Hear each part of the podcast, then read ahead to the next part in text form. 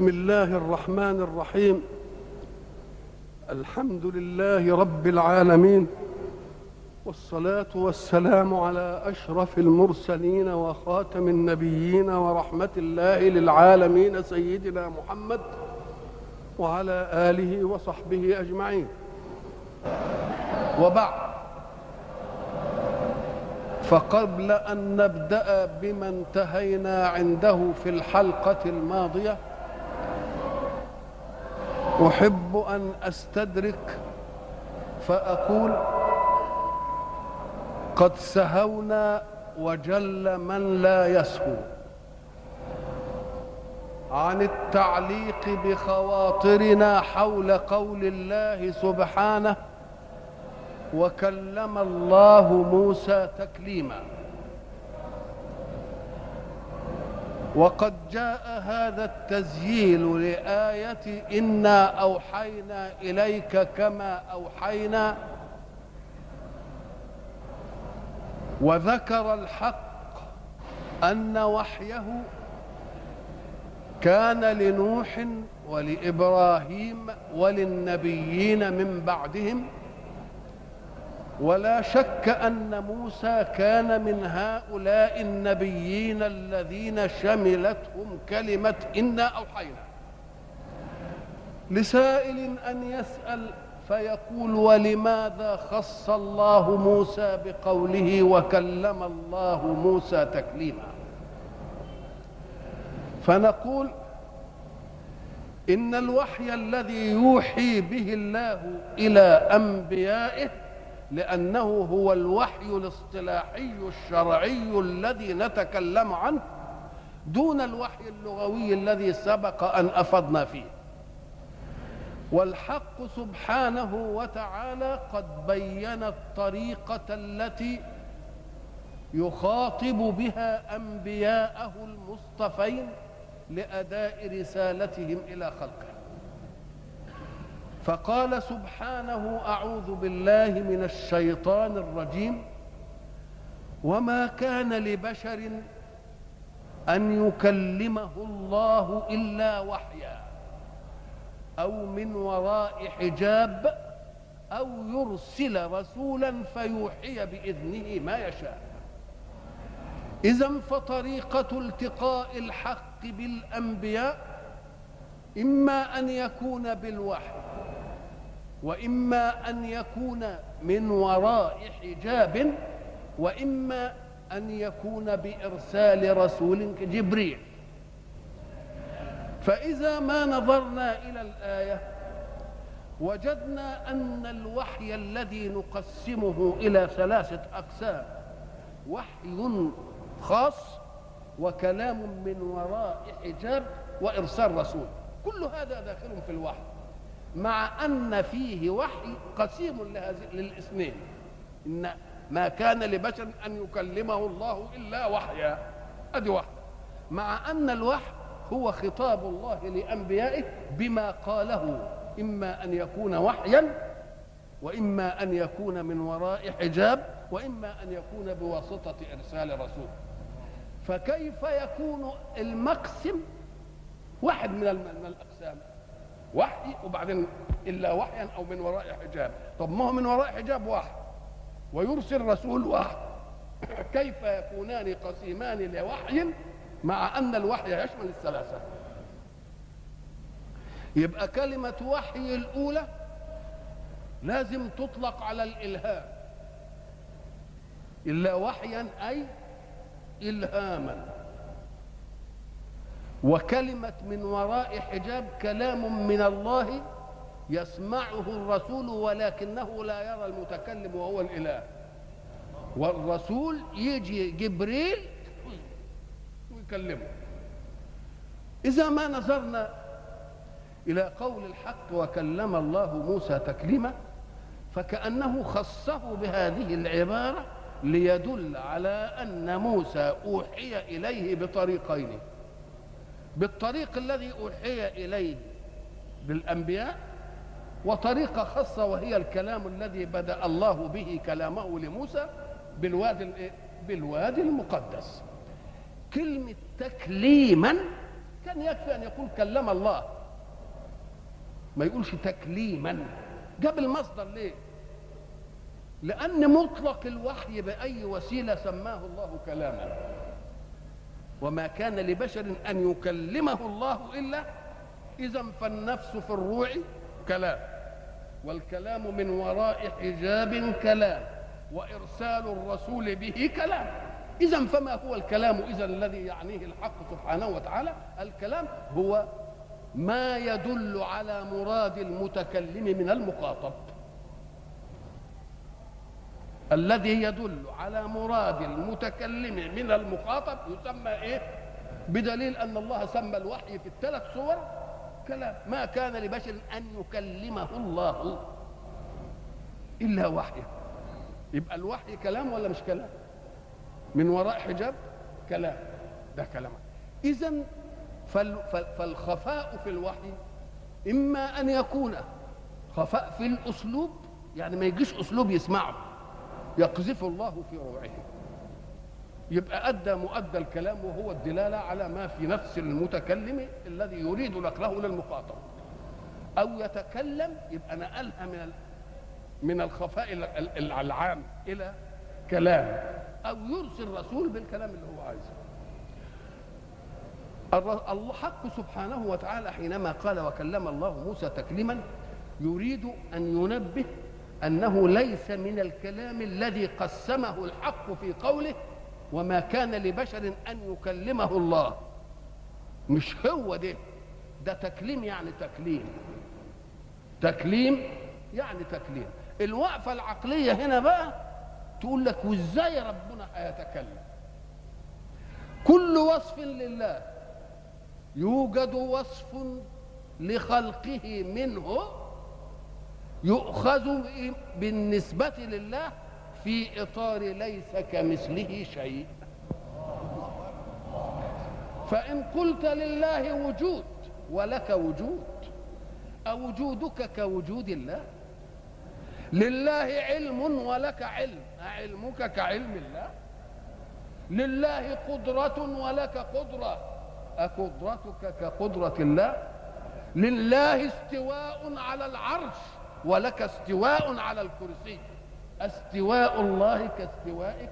إذا لا بد أن تؤخذ كل صفة من صفات الله التي يوجد مثلها في البشر في إطار قوله ليس كمثله شيء. وبذلك ينتهي الخلاف كله في كل ما يتعلق بصفات الحق. الحق له يدان. وله وجه. لكن أتريد أن تصور يديه كيدينا لا خذها في إطار ليس كمثله شيء. وجهه له وجه ولك وجه. أتريد أن تأخذ وجه الله كما تأخذ وجهك؟ لا في إطار ليس كمثله شيء. ما دمت تأخذ هذه؟ يبقى لا داعي للمعركة الطاحنة بين العلماء في الصفات وفي تأويل الصفات. وواحد يؤول وواحد لا يؤول. واحد يقول يد الله يعني قدرته. وواحد يقول لا يد زي ايدنا ديا مسألة مش قول له لا مش زي ايدنا انت تقول إن له يد تناسب قوله ليس كمثله شيء. وإذا كنا نحن قد عرفنا في عالمنا أشياء تختلف مواجيدها في الناس باختلاف الناس تقول مثلا ذهبت إلى العمدة فأجلسني على مائدة طعام كذا وكذا وذهبت إلى المدير فأجلسني على مائدة طعام وذهبت إلى رئيس الجمهورية. وذهبت إلى رئيس الولايات المتحدة فأجلسني على مائدة الطعام أهي مائدة الطعام هنا كمائدة الطعام هنا كمائدة الطعام هنا الله إذا كان في البشر يوجد الشيء الواحد وملون بألوان مقامات المخلوقين فلون كل شيء بألوان مقامات الخالق. وتنتهي المسألة. ولا تدخلش في متاهة ولا إيه؟ ولا تعب. الرسول صلى الله عليه وسلم أوحي إليه بكل ألوان الوحي. إحنا عارفين وكلم الله موسى تكليما أي فيما قصه علينا بالوادي المقدس. لما آنس نار وذهب وبعدين إيه اللي حصل؟ ربنا سبحانه وتعالى قال له إيه؟ وما تلك بيمينك يا موسى. وان اخترتك وكل ده ده الكلام اللي بدأ به مين؟ اللي بدا وبعد ذلك جاء له الوحي على طريقة مجيئه للإيه؟ للأنبياء. حق سبحانه وتعالى في رسوله الخاتم صلى الله عليه وسلم جاء له بالوحي على شتى الأنواع. الوحي اللي هو الإلهام. كويس كده؟ والوحي اللي من وراء حجاب. والوحي اللي بإرسال رسول. أنا بقول الوحي اللي من وراء حجاب علشان أقول إن فرضية الصلاة لما فرضت لم تفرض بواسطة وحي لم تفرض بواسطة جبريل. تبقى فرضت من الله مباشرة. أنا ما بدخلش في نقاش. احين احين فرض عليه الصلاة. كلمه فسمع منه رسول الله هذا هو القدر المراد. إنما رآه وهو بيكلمه ده موضوع تاني. ده موضوع تاني. وألهمه أيضا وحي إلا أن القرآن لم يثبت بأي طريق من طرق الوحي إلا بإرسال رسول كل وحي القرآن جاء بواسطة مين؟ جبريل. ما جاتش آية وقال لك دي بالنفس في الروح. يجيء بالنفس في الروح. إيه؟ حكم. إنما ما يجيش بالنفس في الروح آية ابدا. كل الآيات نزلت بمين بواسطة جبريل. ليه؟ أم قال لك لأن النفس في الروع قد يتصور أنه خاطر يجي له ولا حاجة. إنما جبريل بيجي بمقدمات. هذه المقدمات بدنية وبتعمل في نفسه كيماوية لا يشك في أنه جبريل. أبدا. والقرآن عايزينه بطريقة ما فيهاش إيه؟ ما فيهاش شك. يبقى إذا لا القرآن جاء بالنفس في الروح ولا القرآن جاء بالكلام من وراء حجاب وإنما جاء القرآن بالطريقة الأخيرة وهي أو يرسل رسولا. ليه؟ لأن الرسول بقى يجي وله مقدمات. يسمع صوت كصليل الجرس وبعدين جبينه يتفصد عرق وبعدين يثقل جسمه حتى إن كان على دبة طئته وبطنها تكاد تلمس الايه الأرض ان كان فخذه على واحد يكاد يرده اذا علامات إيه علامات ماديه كونيه ما يمكنش يحصل فيها لبس ابدا ان هذا من طريق مين من طريق الحق ومن طريق إيه جبريل بعد ذلك نرجع إلى قول الحق سبحانه لكن الله يشهد بما انزله بما انزل اليك اذا اذا كان هؤلاء أهل الكتاب لا يشهدون بما أنزل الله إليه وينكرون ما في كتبهم من البشارة بك والبشارة أنك الرسول الخاتم فإن الله يشهد وكفى بالله شهيدا لكن الله يشهد بما أنزل إليك أنزله بعلمه. وما دام أنزله بعلمه يبقى لا تخفى عليه خافية. وما دام أنزله بعلمه يبقى الخلق اللي هو خلقه يعلم جيدا ما يصلحه من القوانين. لأن إحنا قلنا في أعرافنا البشرية الذي يصنع الصنعه هو الذي يضع قانون صيانتها لت... لتؤدي مهمتها كما ينبغي. أسمعتم أن صانعا صنع شيء وجاء واحد فوضع للصنعة الذي صنعها غير قانون صيانة؟ كذلك الله هو الذي خلق ذلك الإنسان. فهو الذي يضع له قانون صيانته بفعل ولا تفعل. ولذلك يقول ألا يعلم من خلق؟ اللي خلقه ده أنت بتودي الساعة للراجل وبعد ذلك مع إنه مش هنتعلم بس الحكاية دي وده يقول لك دي فيها كذا دي فيها كذا. أي آلة توديها للمهندس بتاعه يقول لك فيها كذا فيها كذا. ليه؟ لأنه إما أن يكون صانعا وإما أن يكون درس ما صنعه ما صنعه الصانع اذا ألا يعلم من خلق؟ يبقى اذا العبث الذي يوجد في الدنيا وفي العالم ان الناس استقبلوا خلق الله له لم يدعي أحد أنه خلق نفسه أو خلق غيره. دعوة ما حصلتش ابدا.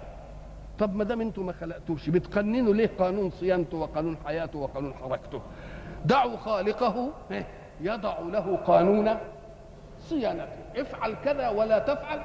كذا وإن حصلت زي ما بيقولوا كده زرجنة في الآلة ردها إلى قانون الصانع تقوم تحصل تستقيم لها الأمور. اللي تعبنا إحنا إيه؟ أن الخالق خلق الإنسان والإنسان يريد أن يصنع لنفسه قانون صيانة. نقول له ما تنفعش الحكاية دي. ابدا. اللي يضع القانون هو مين؟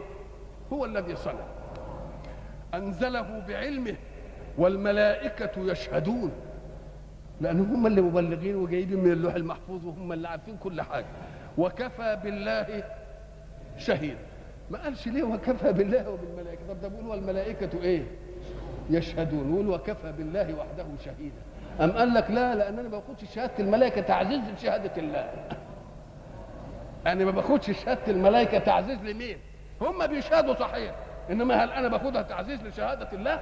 ده أنا إن أخذت شهادة الملائكة تعزيز لشهادة الله يبقى معناها الملائكة أوثق عندي من مين؟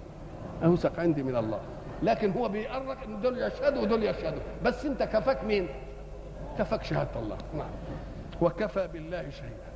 إن الذين كفروا وصدوا عن سبيل الله الكفر ده عائد عليهم. يكفر هو حر إنما جاي يجي يصد غيره عن إنه يؤمن دي عملية متعدية. ضلال متعد. يبقى هو ضل في إيه؟ في نفسه. وبعدين أضل يبقى عنده إيه؟ اهي دي بتاع أوزارهم وأوزارا مع أوزارهم. وصدوا عن سبيل الله. صدوا عن سبيل الله بأي شيء. كيف يكون الصد؟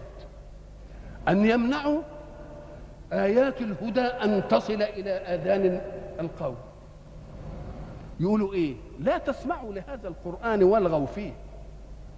لعلكم تغلبون. دي لو إنهم فهموا مدلول هذه الآية ما كانوش يعملوها. قولهم لا تسمعوا لهذا القرآن والغوا فيه يعني هيصوا دوكوا عليه شوشوا علمين إن القرآن ده لو وصل إلى الأسماع لبلغ الهداية. وإلا لو كانت المسألة يعني ما فيش يبقى يسمعوا ولا ما يسمعوش. قال لا لا تسمعوا لهذا القرآن والغوا فيه لعلكم إيه؟ اذا أنتم تغلبون بأن صوت القرآن لا إيه؟ لا يصل إلى آذان القوم المدعوين إلى الإيه؟ إلى الإيمان. إن الذين كفروا وصدوا عن سبيل الله قد ضلوا ضلالا بعيدا. كان يكفي أن يقول قد ضلوا لكنه جاب المصدر التأكيد ضلوا ضلالا. مش يعني بس حاجات كفتي كده ده الضلال بعينه ومش بس ضلال كده ضلال بعيد. ليه بقى؟ أم قال لك تعالى بقى نبحث كلمة بعيد دي.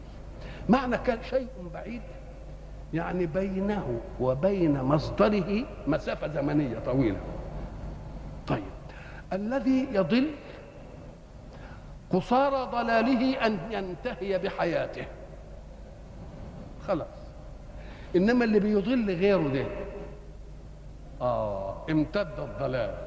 يبقى الضلال هياخد زمن أكثر من حياته وخصوصا اللي هيجوا يضل غيرهم وبالاسوه هتبقى بعيدة ولا لأ؟ طيب.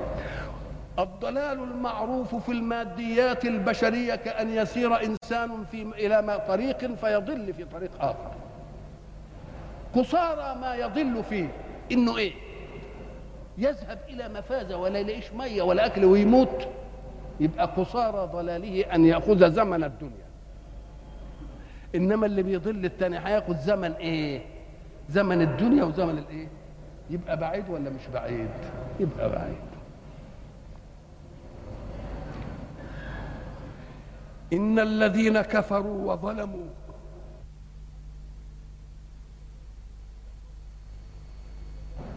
كفروا وظلموا. الكفر هو ستر الوجود الأعلى. وظلموا بأنهم عاشوا بمنهج بشري. المنهج البشري ده ما يؤديش لهم متاع حتى الحياة الدنيا. يبقى كأنه ظلم نفسه ولا لا؟ وبعدين يجي له عذاب في مين؟ في الآخر يبقى اذا اللي كفر ستر وجود الله وحرم نفسه بستر الوجود من المنهج الذي يأتي به الله. حين يحرم نفسه من منهج الله الذي يأتي به. ربنا قال إيه؟ فإما يأتينكم هدى فمن اتبع هدايا فلا يضل ولا يشقى. أو ديك ديك فمن تبع ودي فمن اتبع. في أيتين. فمن تبع هداي فلا يضل ومن فمن اتبع هداي فلا خوف عليهم ولا هم إيه؟ اذا فيه أيتين. الله. وقال فإن له معيشة ضنكا. يبقى اللي ياخد بقانون البشر وبهوى نفسه ما يفتكرش انه ادى لنفسه حريتها كده وبعدين يرتاح. ان ارتاح مرة هيتعب إيه؟ هيتقب بعدين. يبقى ظلم نفسه ولا ما ظلمهاش؟ الله طب ومين اللي ظلم؟ بيقول ظلموا أنفسهم. من الظالم؟ الله. من الظالم ومن المظلوم؟ المظلوم أنفسهم. طب ومن الظالم؟ برضو أنفسهم. الله. كأن الإنسان مركب من ملكات متعددة. ملكه شهوات عايزة تنطلق إلى الشهوات وملكه قيم. يبقى ملكة القيم نفسها تكون أنت على القيم وملكة الشهوات نفسها تكون على ذلك يبقى دي ظلمت دي ولا لأ؟ والإسلام إنما جاء ليوازن بين الملكات لتتساند في النفس البشرية فلا يطغى سيال ملكة على سيال ملكة أخرى. إن الذين كفروا وظلموا لم يكن الله ليغفر لهم ولا ليهديهم طريقا إلا طريق جهنم. خالدين فيها أبدا وكان ذلك على الله يسيرا. يا أيها الناس قد جاءكم الرسول بالحق من ربكم بعد ما نشأت المعركة بينه وبين اليهود مرة وبينه وبين آل الكتاب مرة خاطب الناس جميعا ليصفي مركز منهج الله في الأرض. يا ناس لنجعل رسالة محمد عليه الصلاة والسلام تصفية لكل الأشياء اللي سبقت. ونستأنف حياة إيمانية جديدة لأن الرسول قد جاءنا بالنور وقد جاءنا بالإيه؟ بالبرهان. البرهان الذي يرجح ما هو عليه على ما هم عليه. والنور الذي يهديهم سواء السبيل. يبقى هم كانوا على ملل وكانوا على أديان فجاء البرهان بأن ذلك الدين جاء ناسخا وأنه جاء خاتما والبرهان كذا وكذا وكذا فلا حجة لكم أن تتمسكوا بشيء مما أنتم عليه. والنور الذي يهديكم سواء السبيل. يبقى إذا دي تصفية ولا مش تصفية؟ تصفية. اوكازيون إيماني يلا ننتهي من كل حاجة ونبدأ نعمل إيه؟ جديد. يا أيها الناس قد جاءكم الرسول بالحق من ربكم. كلمة بالحق الحق هو الشيء الثابت الذي لا يتغير مهما تغيرت عليه الظروف. الحق هو الشيء الإيه؟ الثابت الذي لا يتغير. آه ليه ما يتغيرش؟ لأن الحق صدق. الحق هو الشيء الثابت الذي لا يتغير مهما تغيرت الظروف. ولماذا لا يتغير؟ لأنه صدق. لأنه صدق. والصدق له لون واحد. إذا ما رأيتم جميعا حادثة واحدة ثم جاء كل واحد منكم فأخبر بها إخبار صدق. أتختلف رواية الحادثة من واحد إلى واحد؟ وإنما هب أن إنسانا أو بعض الناس سول لهم أن يتزيدوا في الحادثة. يبقى كل واحد هيقول على إيه؟ على لون. ومش ممكن لون يتفق مع لون لأن خيال ده في شطحة الكذب يخالف خيال هذا في شطحة الكذب. يبقى إيه اللي ما يتغيرش؟ أن يحكوا جميعا بصدق. إن حكوا جميعا بصدق ولو أنهم كانوا ملايين الناس. تبقى الرواية واحدة ولا لأ؟ لكن إن سولت لبعضهم أنفسهم أن يكذبوا يبقى مش معقول ده يكذب بمثل ما كذب به الغير لأن الكذب مشاع خيال. كذب مشاع خيال. ده يقول وده يقول وده يقول. فالحق سبحانه وتعالى بيقول إن الرسول جاء لكم بالحق. مهما تغيرت الظروف ومهما تغيرت الأحوال ومهما جئتم إليه من أي لون في العقديات في العباديات في الأخلاق في السلوك في القصص كل حاجة هتلاقيها إيه؟ هتلاقيها ثابتة. قد جاءكم الرسول بالحق من ربكم. ولذلك الحق سبحانه وتعالى يضرب لنا مثلا في هذا الحق. أنزل من السماء ماء فسالت أودية بقدرها. كل وادي خد مية على قد إيه؟ على قد حجمه. أنزل من السماء ماء فسالت أودية بقدرها. فاحتمل السيل زبدا رابيا ساعة ينزل السيل من على الجبال ياخد التراب والقشة والعفار والعكارة والأشياء اللي هي مه وينزلها وياه في الماء. أنزل من السماء ماء فسالت أودية بقدرها فاحتمل السيل زبدا رابيا الوساخة اللي نازلة دي كلها تنزل إيه؟ رابية فوق الإيه؟ اللي إحنا بنسميها الريم. أهو الريم ده هو الزبد الرابي فاحتمل السيل إيه؟ زبدا رابيا. ومما يوقدون عليه في النار ابتغاء حلية أو متاع زبد مثله. ساعة ما يجيب الحديد ويدخله النار تقوم تلتفت تلاقي الحديد طلع منه إيه؟ أشياء. إحنا نسميها الخبث بتاع الحديد المطرود بتاع الحديد. وبعدين كل ما يطلع خبث خبث خبث خبث كده إيه اللي يحصل؟ كذلك يضرب الله الحق والباطل فأما الزبد فيذهب جفاء وأما ما ينفع الناس فيمكث في الأرض إذا ده مثل الإيه؟ الحق وإن اختلطت به أشياء إلا أن الحق يفضل إيه؟ الزبد يبقى فقاقيع فقاقيع فقاقيع ويروح جايب الوسخات والبتاع وجايبها راكنها كده في الإيه؟ أظن أنتم بتشوفوها كده في في الجوانب في الجوانب في الجوانب وبعدين الماء تبقى إيه؟ صافي كذلك المعادن. كل ما تحب تصهر معدن وتطلع المعدن النفيس فيه دخله النار. تطلع منه الفقاقيع. الفقاقيع كذلك الحق وكذلك الإيه؟ الباطل. فإن على الباطل يوما على الحق فاعلم أنه علو الزبد الذي يذهب جفاء. وسيظل الحق هو الإيه؟ هو الحق.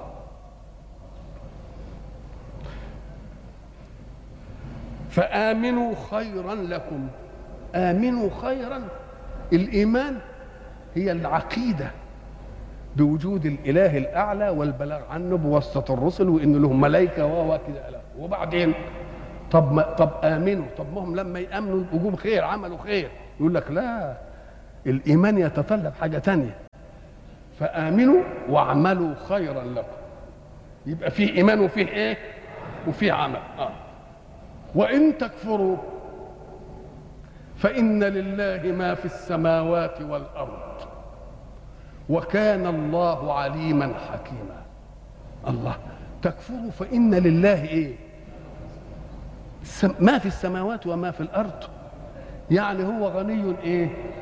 وسيظل كونه الثابت بنظرية القهر والتسخير هو كونه. فلن تغيروا كونا ولن تغيروا إلا بفعلكم فعل غيركم.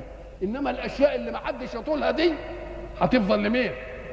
مش هتغيروا لا السماء ولا تغيروا النجوم ولا تغيروا القمر ولا تغيروا نزول المطر ولا تغيروا الهواء ولذلك قلنا أنك لو نظرت إلى الدنيا لوجدت الفساد فيها ناشئ مما دخلت فيه يد الإنسان على غير منهج الله.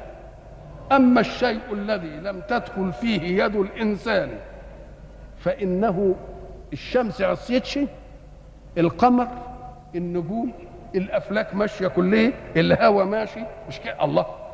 كل حاجة إيه ماشية؟ الحاجة اللي دخل فيها الإنسان نقول له أنت دخلتها بمواصفات منهج الله ولا بغير مواصفات منهج الله؟ إن كنت دخلتها بمواصفات منهج الله فستستقيم لك الحياة كما استقامت فيما لا دخل لك فيه. ولا تفسد الحياة إلا إن دخلتها بغير بغير منهج الله. ولذلك أن لا يغيروا ما بقوم حتى يغيروا لأن الأمر جاي منهم. الأمر جاي من مين؟ منهم هم. ولذلك إحنا قلنا أشك الناس أزمة ضوء؟ لا لأن الشمس مش متناولنا أشك الناس أزمة هواء؟ برضه لا لا. أشك الناس أزمة ماء؟ برضه مش ما بيشكيش أمال شكوا أزمة إيه؟ أزمة طعام. ليه؟ لأنه بينبت من الأرض والأرض عايزة عمل. إما أن تكسل فلا تعمل وإما أن تعمل فتخرج ثمر وتاخده ولا تديش غيرك. أدي الفساد اللي ناشئ في الإيه؟ اللي ناشئ في الكون. وكان الله عليما حكيما. ثم بعد أن جاء بما يمكن أن يكون ستارا لهم ليدخلوا فيه من مجيء الرسول ويكفروا عن أخطائهم مع أنبيائهم ومع الرسول الخاتم. قال يا أهل الكتاب لا تغلوا في دينكم. رجع تاني لأهل الكتاب. يا أهل الكتاب لا تغلوا في دينكم. الغلو هو إيه؟ الغلو هو الخروج عن حد الاعتدال في الحكم. كل شيء له وسط وله طرفين. فلما يجي يمسك طرف نقول له هذا الطرف إفراط في الحكم أم تفريط فيه؟ يا إفراط يا تفريط. نقول له إحنا عايزينها إيه؟ لا إفراط ولا تفريط. أهل الكتاب وقعوا في الحكاية دي. ما خدوش الأمر اعتدال كده لا إفراط ولا تفريط. الله. واحد يكفر بعيسى ويقول دم صفتها كيت وكيت وكيت. أدي واحد. يبقى غلا في الكره ولا لا؟ والتانيين عملوا إيه؟ غالوا في الحب فجعلوه إلها أو ابن إله أو ثالث ثلاثة. يبقى ده غالى ولا لا؟ فبيقول لهم يا ناس قفوا من أمر دينكم موقف الاعتدال.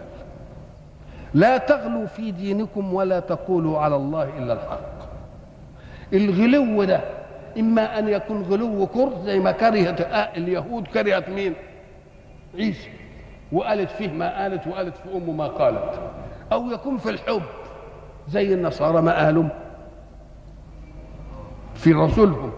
يبقى اذا المسألة مش عايزة غلو المسألة عايزة الاعتدال كان بيقول لكم أنا جئت لكم بالدين الوسط الذي يضع كل أمر في نصابه.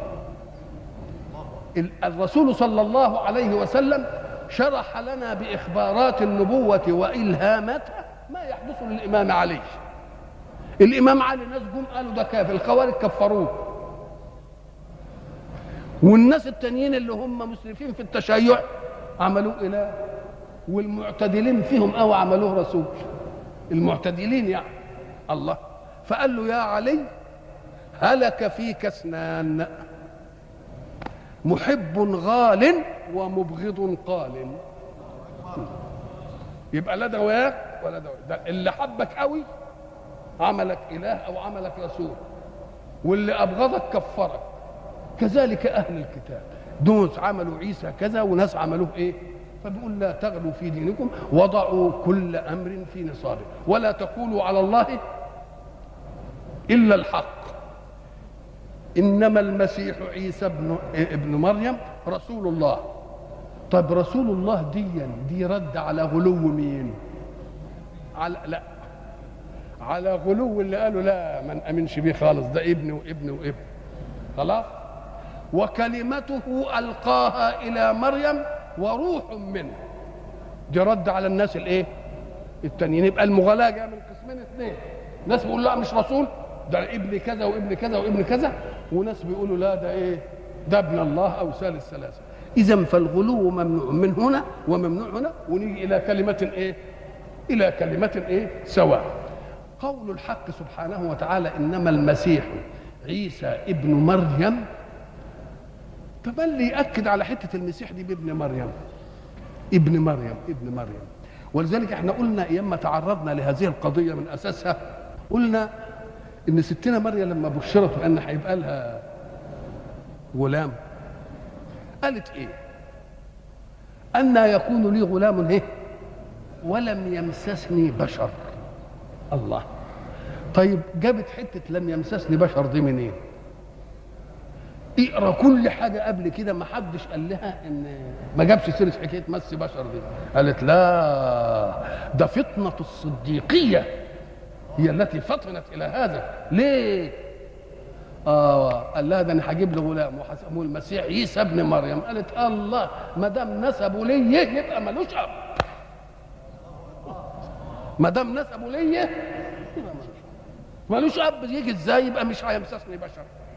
الله فهمتها بفطنة الصديقيه على الأول. فبده يرد بقى على الجماعة اللي هم إيه؟ قال له قال إنما المسيح عيسى ابن مريم رسول الله وكلمته ألقاها إلى مريم وروح منه. كلمته ألقاها إلى مريم وروح منه. طب روح منه دي قال ونفخنا إيه؟ فيها من روحنا. ده كلام ماشي. طب وكلمة يعني إيه؟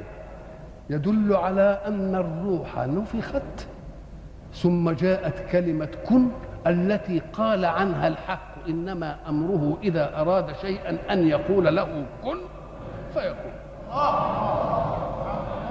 يبقى عايز حاجتين اتنين. روح وكن. كلمة وكن. ده كلام على. هنا بقى الشبهة عند المسيحيين في إن عنصر الذكورة مفقود من مين؟ مفقود من مريم. وروح من ونفخنا فيه من روحنا. قال لك من روح الله يبقى منه. الله. بقى كل منه تشوفه. تقوم تقول جزء من الله؟ الله. طب ما ربنا بيقول في برضه بيقول سخر لكم ما في السماوات وما في الأرض جميعا إيه؟ منه. يبقى أنا أقول بقى الأرض حتة منه والشمس حتة منه والبتاع حتة منه. ما تفهموا الكلام. ثم تعالوا نبحث المسألة. الشبهة جاءت من ناحية أن عنصر الذكوره مفقود. لكن عنصر الأنوثة موجود.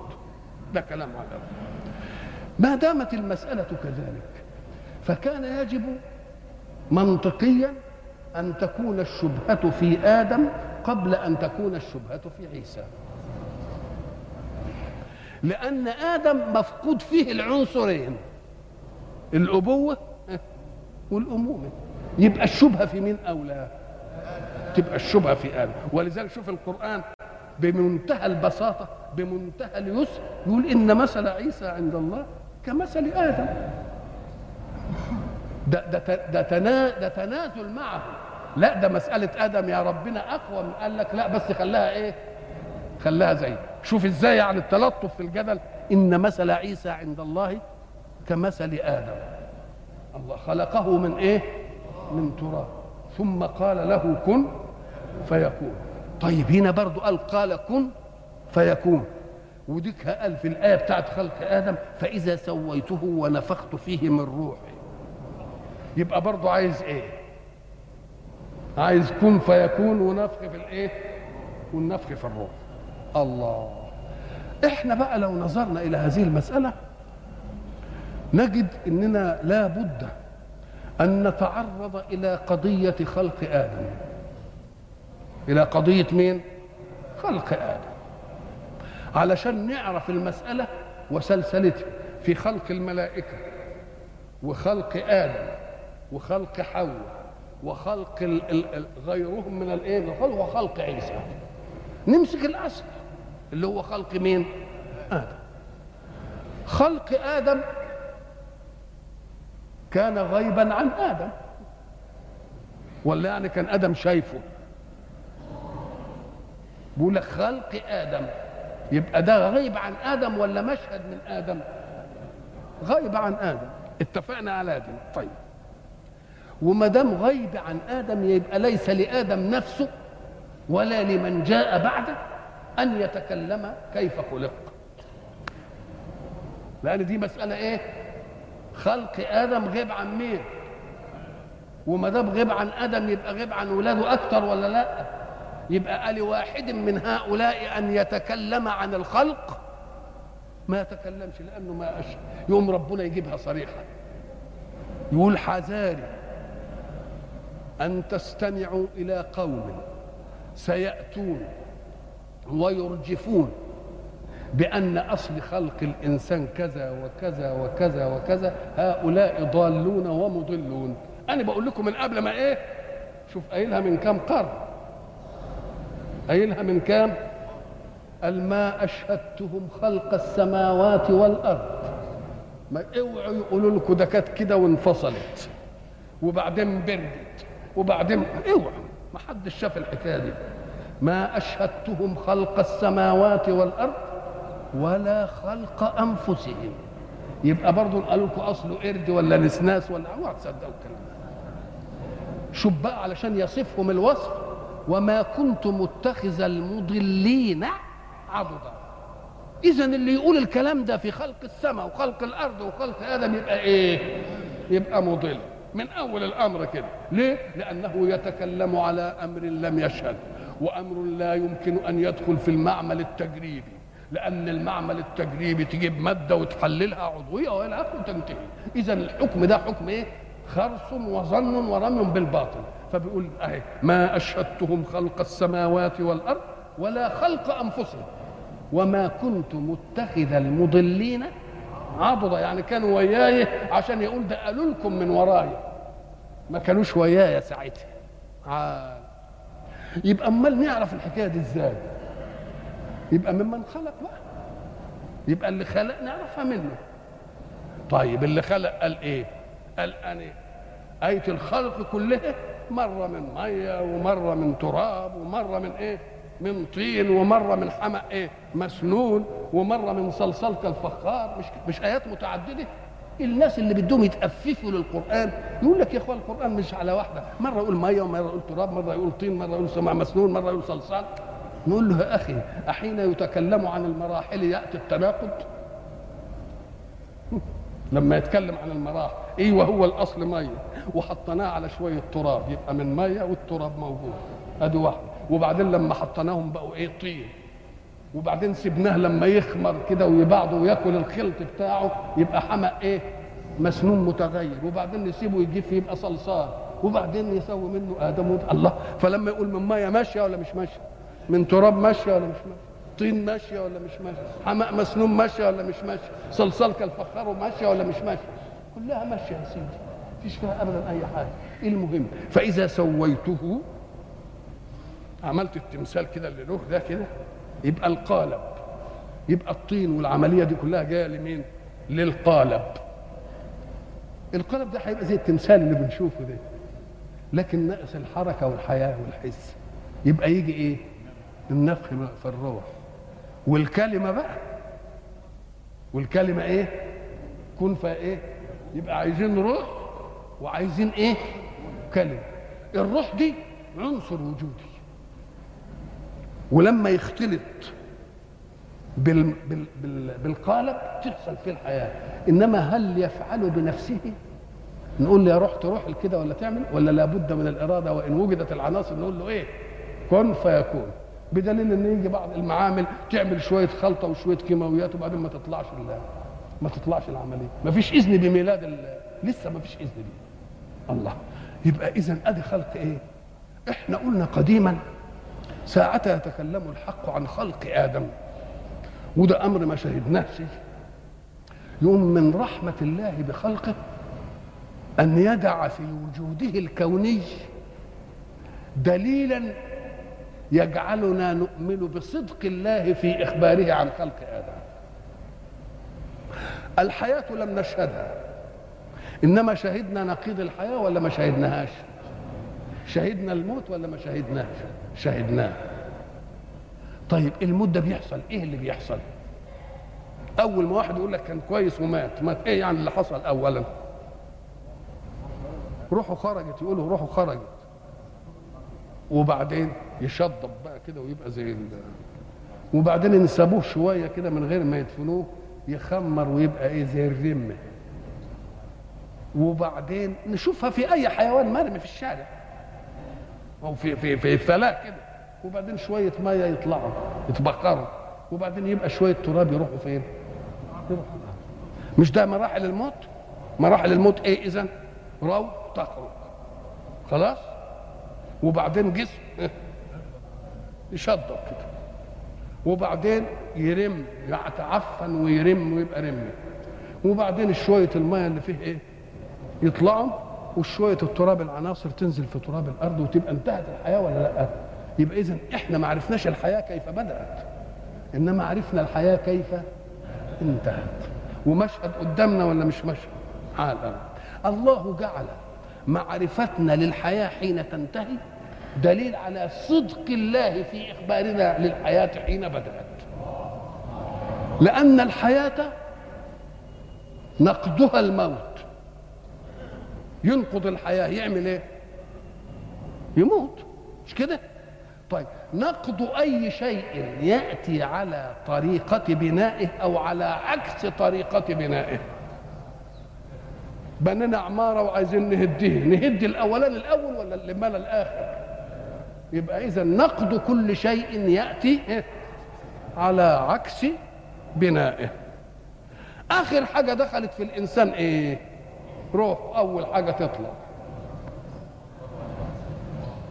وبعدين يتصلب اهي الصلصال. وبعدين يبقى رمي هذا الحمق المسنون اللي متغير ريحته منتنه الله وبعدين إيه؟ شوية مية تطلع وشوية تراب يفضلوا. يبقى نقد الحياة اللي بالموت ها على عكس البناء. إحنا بنشوف نقد الحياة ولا ما بنشوفش؟ إذا فحين قال الله إن بنايتكم كانت كذا ماء فترابا فطينا فحمأ مسنونا فصلصالا فنفخ في الروح وقل صدقت يا رب لأن الحياة نقضت أمامنا على عكس ذلك. وإلى لقاء آخر إن شاء الله.